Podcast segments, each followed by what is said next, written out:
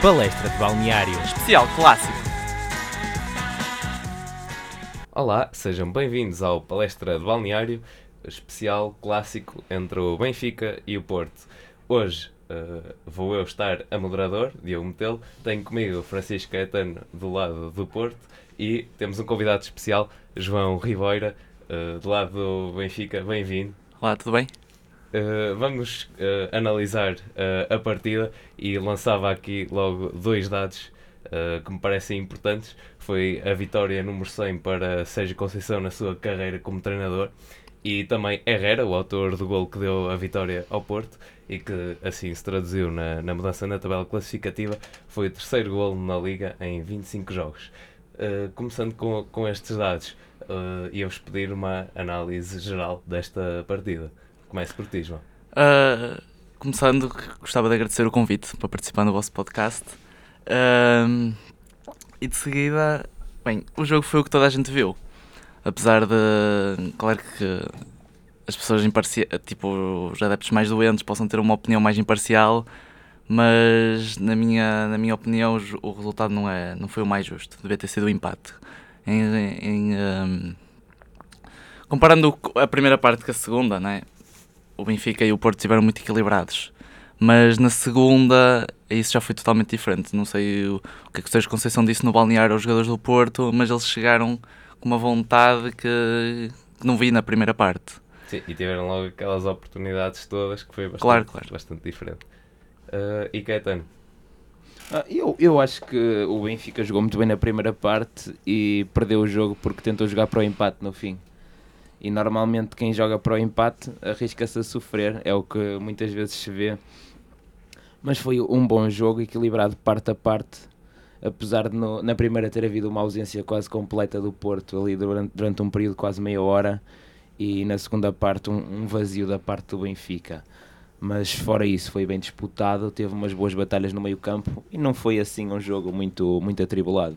Muito bem. Uh, foi um jogo que também nos primeiros 15 minutos não teve assim grandes oportunidades, grandes, grandes remates, mas mesmo assim com uma alta intensidade. Sim, acho que nenhuma equipa queria arriscar sofrer um gol logo no início. Os dois treinadores falaram disso. Rui Vitória achava que o Porto ia entrar muito forte, Sérgio Conceição achava que o Benfica ia entrar muito forte. Portanto, houve quase um pacto de não agressão ali naquela, naquela fase inicial do jogo, porque qualquer erro seria, seria fatal. Uh, e Ribeira, depois a partir ali dos 15 minutos, o Benfica consegue impor mais o, o seu jogo também, uh, devido a algumas perdas de bolas uh, do Porto. como é que viste esses ataques que depois não, não se concretizaram em gol? Claro, mas a equipa chegou a esse primeiro quarto de hora galvanizada pelo apoio dos adeptos, mas como é costume do Benfica nos clássicos, quase que nunca chega a pôr os pontos no giz.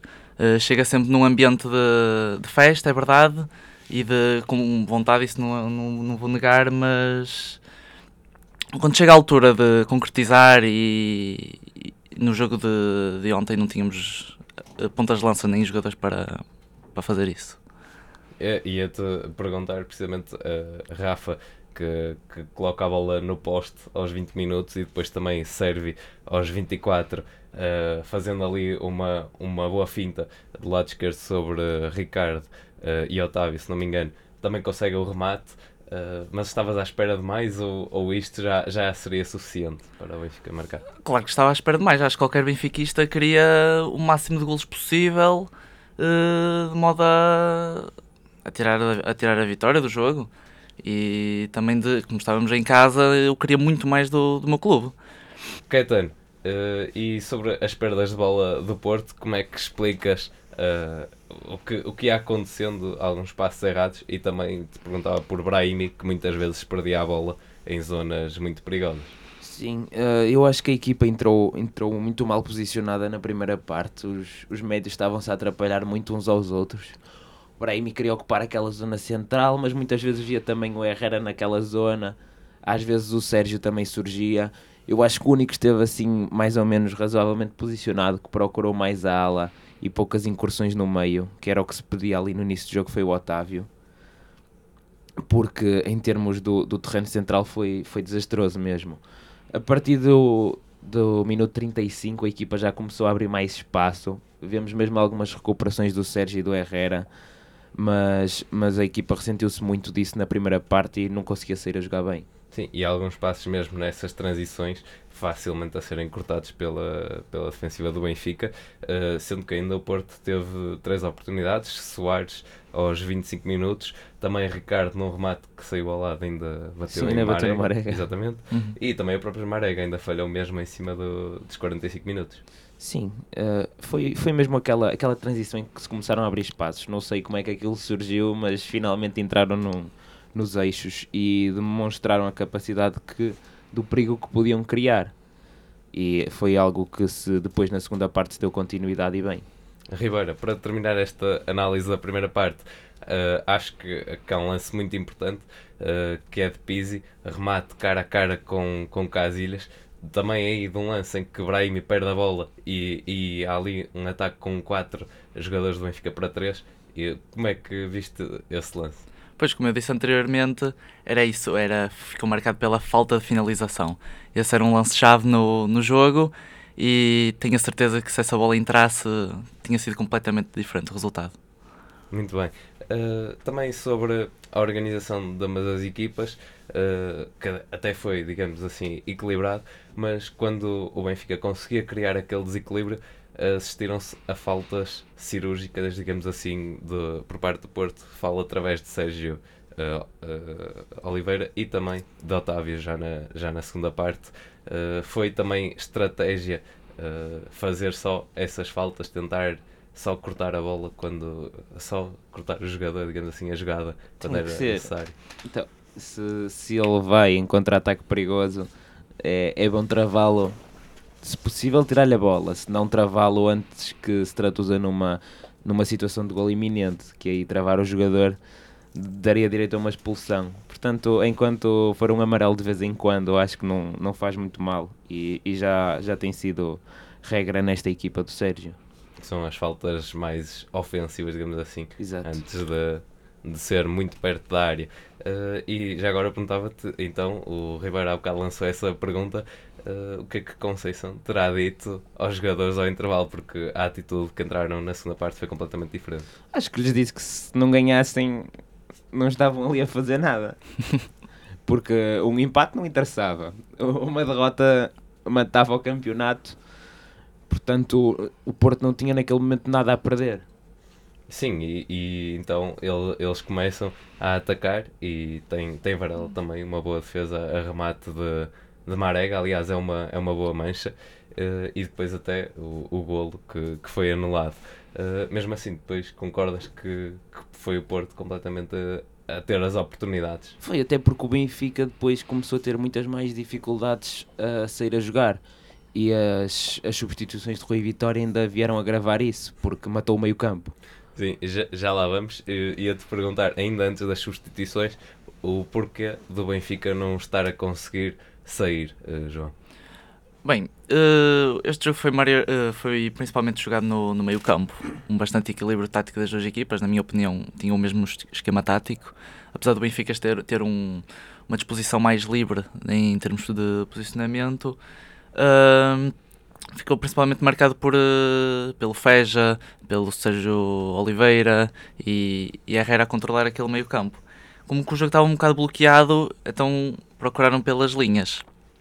Ahm, o Benfica na primeira parte correu muito, porque como jogou melhor e eh, procurou muitas linhas e os nossos laterais já estavam bastante cansados. E era isso, a, a minha, eu acho, na minha opinião, a principal razão de não termos conseguido atacar tanto como na primeira parte. Certo, e depois vieram então as substituições uh, que foram, digamos assim, sinais com, contraditórios para, para a equipa do Benfica. O que é que, que, é que achaste? E começo uh, pela primeira, do Rafa que saiu para a entrada de Sálvio, uh, já agora que foi utilizado, foi supleto, utilizado nos últimos três jogos. Bem, na minha opinião, ele deveria ter tirado o Servi em vez do, do Rafa. Eu acho que o jogo precisava de, ainda mais velocidade e o Servi notava-se mesmo o cansaço, visto que ele estava a fazer muita, a fazer o corredor todo, a ajudar a defender eh, com o Grimaldo, porque o Brahimi trocava de ala, entretanto, Entretanto, o Oliver também precisou de mais, mais pressão no meio campo, não, precisava, não, não podia estar tanto na, na ala uh, avançada. E, uh, mas o Salve não é propriamente um, um jogador muito rápido.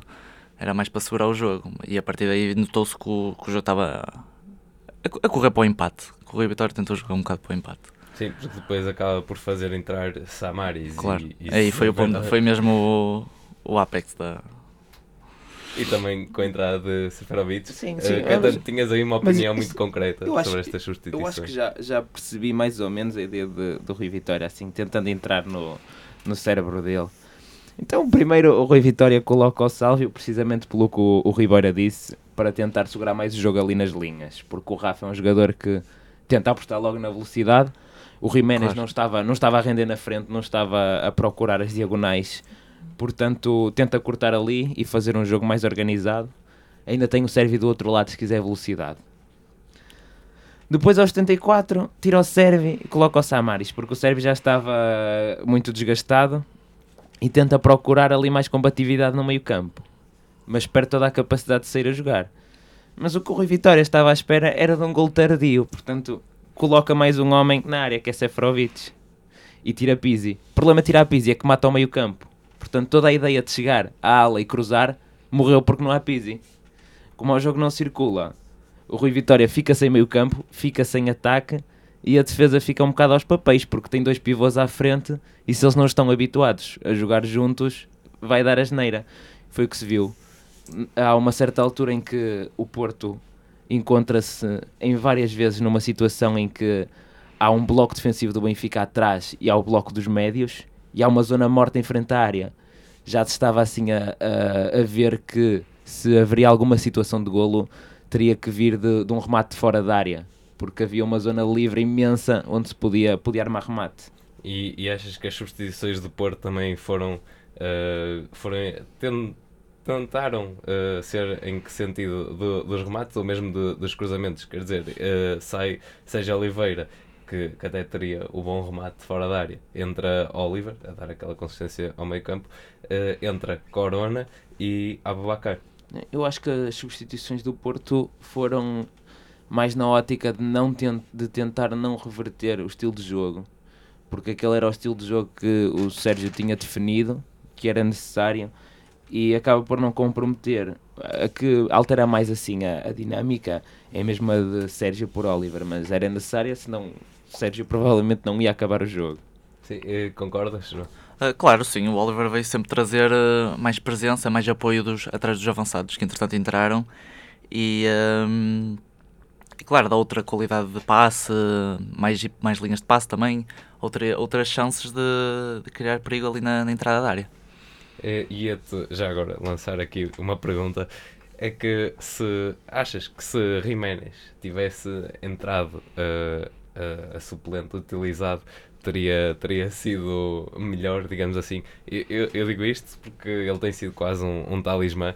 Fez apenas 3 jogos os 90 minutos uh, e um jogo uh, suplente não utilizado, e nos outros todos, uh, suplente utilizado conseguiu 4 golos e 6 assistências. Se bem que neste jogo também há a questão Jonas. Claro. Bem, se Rimendes entrasse a suplente utilizado, significava que Seferovic jogava, e isso acho que, na minha opinião, nunca é, nunca é boa coisa.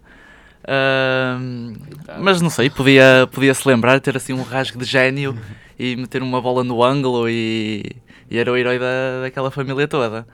Mas sim, claro, toda a gente sabe que o Jiménez tem muito mais impacto na, quando entra nos últimos minutos do jogo.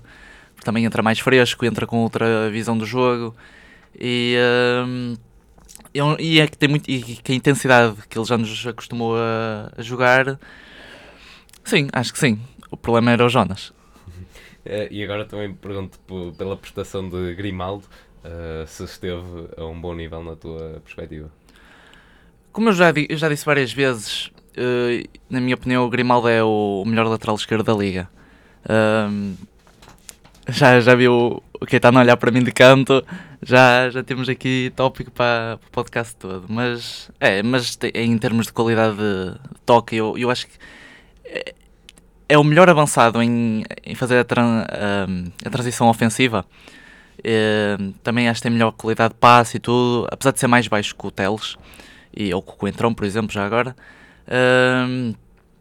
Eh, julgo que traz outras coisas, principalmente para o futebol Benfica, que é muito bola no pé, muitas triangulações, eh, muito subido pelas alas, sim. É, era, é, acho que sim, teve a par do, do jogo. Caetano, queres te pronunciar sobre Grimaldo? Quero, o Grimaldo não, não sabe ver as bolas nas costas. O grande problema do Grimaldo como lateral é defender. Porque sim, concordo que, que tem um, um toque de bola mais refinado, é um jogador que, sim, para usar o- uma gíria mais popular, saca uns coelhos da cartola. É, é um jogador formado no Barcelona, não é? Eh, Convém não esquecer isso.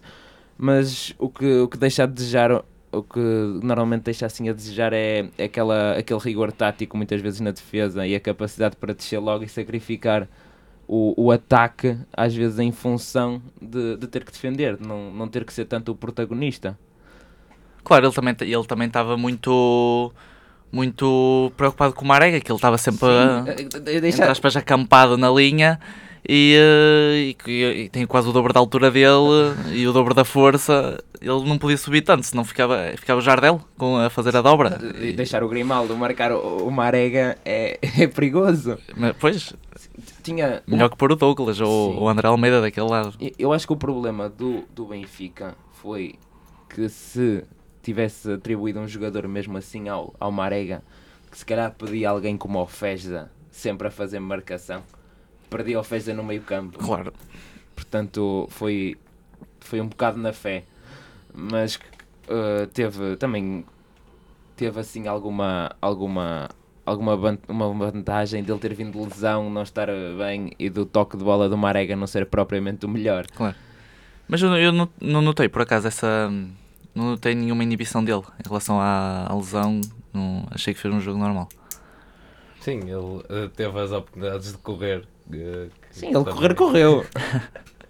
E, e é isso, não, não se inibiu. Eh, e portanto, chegamos agora também ao, ao momento final do, do encontro, ao minuto 90.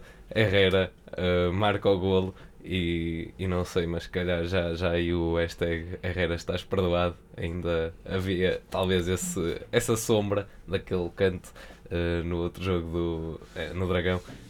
O que é que tens a dizer sobre isso, Caetano? Eu só me, só me lembro de, de estar a mandar vir com a jogada e, e do Herrera chutar. Foi, sim, foi, foi um lance algo, com alguma sorte, para não dizer muita, porque a bola aparece ali a pinchar mesmo a jeito para o, para o pé direito do Herrera. Mas ele, ele faz muito bem em, em apostar ali no remate. Houve pessoas que também protestaram, estavam à minha beira, protestaram durante.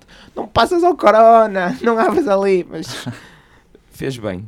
Viu a oportunidade dele e agarrou-a, chutou para o canto certo desta vez. E, e Varela, mesmo assim, quase que tocava na bola. Sim, mas era. Foi um remate com muita força. Sim, não- e, e assim inesperado, tinha os jogadores à frente dele. Era. Não, não se pode culpar o Varela. Não, não, não, não. E na minha opinião fez um jogo muito bom. Defendeu, principalmente como o Porto estava sempre a atacar, até nos salvou uma outra vez. Sim. Eh, e já agora um destaque, não sei se, se também repararam nisto no próprio festejo do, do Herrera.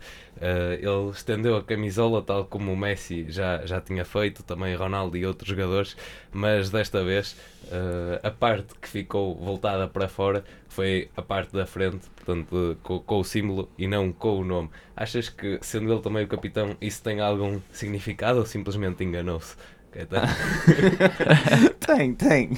Cl- Claro que tem. Eu acho que nunca pensei dizer que o Herrera é um bom capitão, mas. é, Desculpa, Herrera. Muito bem. Estás mesmo perdoado. Mas por acaso, uma das coisas que eu tenho vindo a falar do Herrera e continuo a falar é que ele não levanta a cabeça. Ele não olha. E, ele também não olhou quando rematou.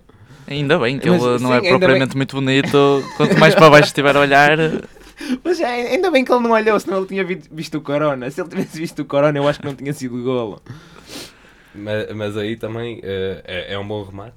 mas recordo mais uma vez que mesmo em, em outros jogos, em, em clássicos também, Herrera já, este, já teve a oportunidade de rematar e também acabou por, por falhar mesmo quando tinha essas opções. Se calhar não estávamos aqui a elogiar o remate Sim, mas- se tivesse saído miseravelmente ao lado. E Mas- estavas a reclamar de não ter passado ao Corona. Ele na luxo te- tem sempre tendência a ajustar muito. Eu lembro-me, não sei se te lembras, Ribeira, que ele já tem assim um golo num remate rasteiro que a bola Ah, ainda raspa no poste. Eu nem sei como é que entrou, sinceramente. Sim, foi um remate que eu na altura me lembro de dizer estúpido, porquê que chutaste? Mas eu acho que são estes lances que decidem clássicos, porque ninguém está à espera que- que alguém vá arriscar aquilo. Ah, claro. E, e também são remates desse género que dão eh, campeonatos da Europa a Portugal, por exemplo. Sim, mas Esses podem vir sempre. Já agora, esses do Herrera já não. Já não. Muito bem. Eh, e sendo assim, o, o Porto fica em primeiro classificado com 76 pontos, seguido do, do Benfica com 74. Também o Sporting anda ali à espreita com 71 pontos e ainda, não excluindo, o Braga com 68. Uh, Ribeira, como é que vês este fim de campeonato, estes últimos quatro jogos e, e a classificação no fim? O que, é que, que é que esperas? Sendo que já sei que vais dizer que, o- que o Benfica é campeão, mas... Pronto, então já não preciso dizer mais nada. Ah não, mas É. diz como é, que, como é que vão de chegar lá, eh, sendo que faltam eh, para, o, para o Porto ganhar, neste caso está à frente, três, três vitórias e, e um empate. Bem, o Benfica agora é obrigado a ganhar tudo. Ahm, estávamos dependentes de nós, agora já não estamos, mas continuo a achar a 100% que o Benfica vai ser campeão. Ah, podem chamar maluco, quiserem, mas acredito que o Porto ainda vai escorregar no, no jogo. E acredito que o Benfica vai ganhar Alvalade também. Uh, Caetano, e perguntava-te a ti, o que é que achas Ah. destas alterações e também já agora antever um pouco esse, esse Benfica eu, eu acho que ainda, ainda está tudo em aberto, porque mesmo neste jogo, tendo em conta o que aconteceu na primeira parte, qual- qualquer uma das equipas podia ter saído com os três pontos. Portanto, não ficou assim clarividente quem é o líder e quem é que vai ser o segundo.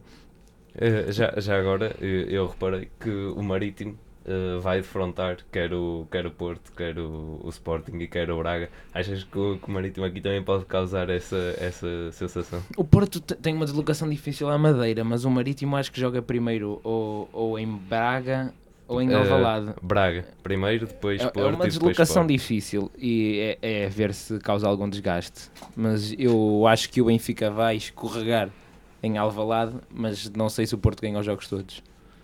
Vamos, vamos ter de esperar para ver. E por último, só assim uma, uma pergunta final ainda sobre o jogo. Ribeira, começo por ti. O teu jogador preferido então no, no Benfica e eh, no Porto? Ah, penso que eu agora vou dizer ah, que foi o Rafa. Também ah, em amizade com um amigo meu que ele uh, shout out to- para o Gonçalo, que ele gosta muito do, do Rafa. Sempre, desde- já desde que ele veio, eu não sou muito fã, mas eu acredito que ele teve o, foi o melhor em campo do Benfica. E, e do lado do, do Porto, que é que tu escolhias assim como quem teve a melhor prestação? Uh, penso que o Brahimi, acho que criou os mais uh, desequilíbrios, foi o principal desequilibrador da equipa. Uh, não marcou o golo, mas podia muito bem ter marcado. Do, do lado do Benfica, eu acho que também, também escolhi o Rafa. Não percebi a substituição dele, estava a ser o mais perigoso. Uh, se não fosse o Rafa, seria também o Servi. Uh, os, os extremos acho que estiveram muito bem enquanto jogaram os dois. Do lado do Porto, escolhi o Casilhas, pela quantidade de vezes que barrou com os defesas e que colocou, colocou a defesa na ordem. E, e também E pelas acabou por ter defesas, sim, defesas, senão, claro. se- senão acho que nu- nunca haveria vitória do Porto. E sendo assim, eh, daria por terminada esta análise do, do clássico. Agradecia-te a ti, Ribeira, por teres eh, participado neste programa especial. E, e nós estaremos ainda eh, amanhã eh, a gravar o- a análise de todos os jogos da, da jornada 30. Eh, hoje ainda existe o, o Tondela contra o Rio Ave, portanto, eh, o resto da jornada tem outro podcast para, para ouvir.